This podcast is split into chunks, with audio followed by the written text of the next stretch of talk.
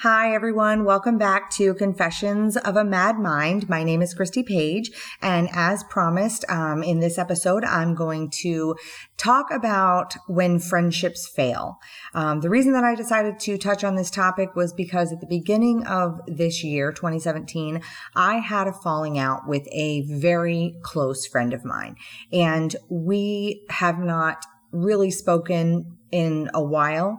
I ran into him the other day at an event, and it was one of those moments that um, was very profound for me. When I left the event, I felt um, a heaviness in my heart, and I wanted to reach out to him in a way that was non threatening to hopefully open up um, a line of communication again. So, what I did was I wrote a blog post about the event because that's how I communicate. I write about everything, and I sent him this blog post. And that opened up a dialogue. And hopefully, um, we will start to heal our relationship. I know that it is likely never to be the same, but um, at the very least, it was an acknowledgement that there was a lot going on between us and that it at least deserved a conversation. So, um, just to kind of get into it, um, I basically, um, when I saw him, I looked him in the face and we both kind of smiled after making eye contact. Um, it was one of those smiles that says, you know, I love you, but there's just a lot going on between us right now and just too much to say in this moment. So we're just going to keep it at pleasantries. So we did just that. Our conversation was broken up between what was going on with his family and my family and work and the holidays. And it was the sort of conversation that you have when you know that the words that hang between you are thick and laced with regret. Um, I wanted to reach out and hug him, honestly, and tell him how much I missed him and how much I missed the deep intellectual conversations that we used to have. We used to walk on the beach together. We used to go for drinks and listen to live music and just laugh endlessly. And I always knew that there was a person, another human being that actually understood me, but I was unable to do any of those things. Um, I made small talk because it wasn't the time or place for big talk. And it hit me that adult friendships are funny. They don't have the same growth that lifelong friendships have. As an adult, when you meet someone new, you usually evaluate pretty quickly if the other person is someone you'd ever go out of your way to hang out with again.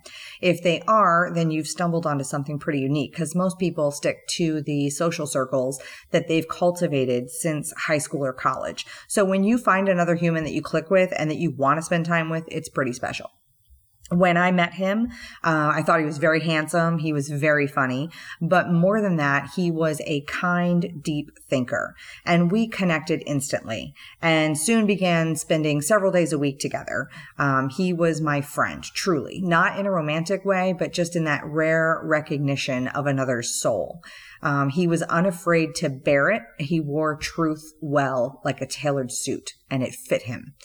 Um, he was someone I could share my innermost thoughts with, my musings, my dreams, fears, insecurities, my beliefs. And I did this all without judgment and I reciprocated. So when our friendship broke, I was shocked. Um, the details aren't important. The Cliff Notes version was that there was a dishonesty and a betrayal and something that I couldn't in good conscience support at the time, a boundary that I felt had been crossed that I couldn't agree with or reconcile. And this was coming from my truth bearing superhero friend.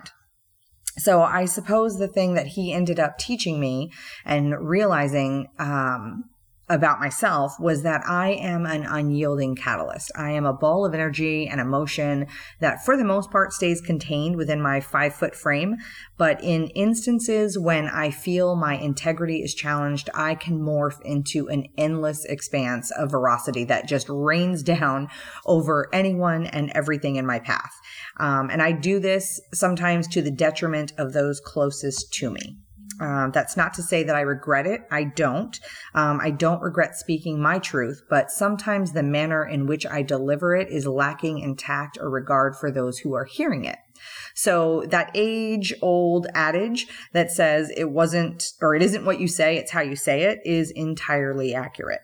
Um, friendship by definition is the quality or state of being friendly, but I feel like it's just so much more than that we place an extreme amount of pressure on those that we call friends. And those that we call best friends, we place an expectation on them that they are going to be by our side through thick and thin. Our best friends are going to help us bury bodies. They're going to paint our houses. They're going to take our 2 a.m. phone calls, listen to our endless complaints.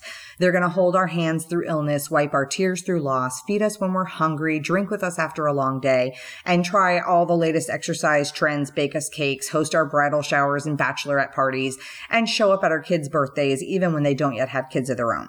Um, the title best friend implies that time has been spent earning that distinction. Um, we all have inside stories and inside jokes. We know each other's secrets, desires, fears, and don't find it irrational at all when our friend calls us out of the blue saying they're waiting outside of their home until you can get there because of a spider in the house.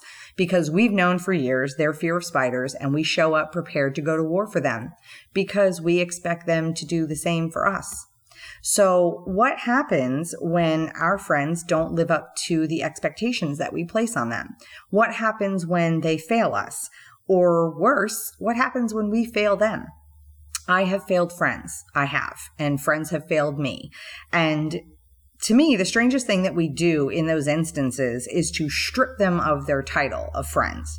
Um, I'm certainly not talking about things that would fall into extreme categories like a friend who betrays you by sleeping with your spouse or someone who steals from you or causes you harm in any way, but I am talking about those misunderstandings, the oversights, the temporary lapses in judgments, the miscommunications that get out of hand, or just the fact that when you spend that much time with someone, they can irritate the shit out of you.